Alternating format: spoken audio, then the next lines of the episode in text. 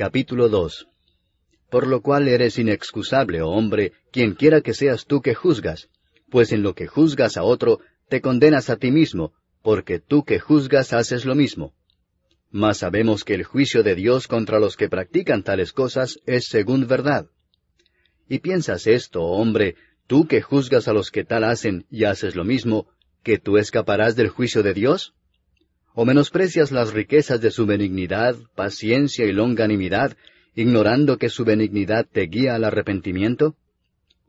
Pero por tu dureza y por tu corazón no arrepentido, atesoras para ti mismo ira para el día de la ira y de la revelación del justo juicio de Dios, el cual pagará a cada uno conforme a sus obras, vida eterna a los que, perseverando en bien hacer, buscan gloria y honra e inmortalidad, pero ira y enojo a los que son contenciosos y no obedecen a la verdad, sino que obedecen a la injusticia.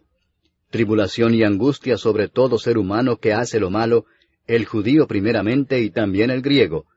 Pero gloria y honra y paz a todo el que hace lo bueno, al judío primeramente y también al griego, porque no hay acepción de personas para con Dios. Porque todos los que sin ley han pecado, sin ley también perecerán, y todos los que bajo la ley han pecado, por la ley serán juzgados. Porque no son los oidores de la ley los justos ante Dios, sino los hacedores de la ley serán justificados.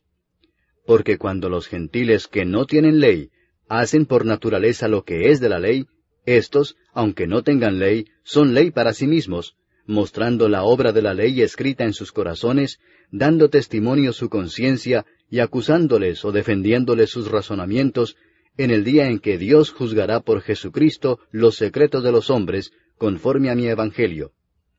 He aquí, tú tienes el sobrenombre de judío, y te apoyas en la ley, y te glorías en Dios, y conoces su voluntad, e instruido por la ley apruebas lo mejor, y confías en que eres guía de los ciegos, luz de los que están en tinieblas, instructor de los indoctos, maestro de niños, que tienes en la ley la forma de la ciencia y de la verdad.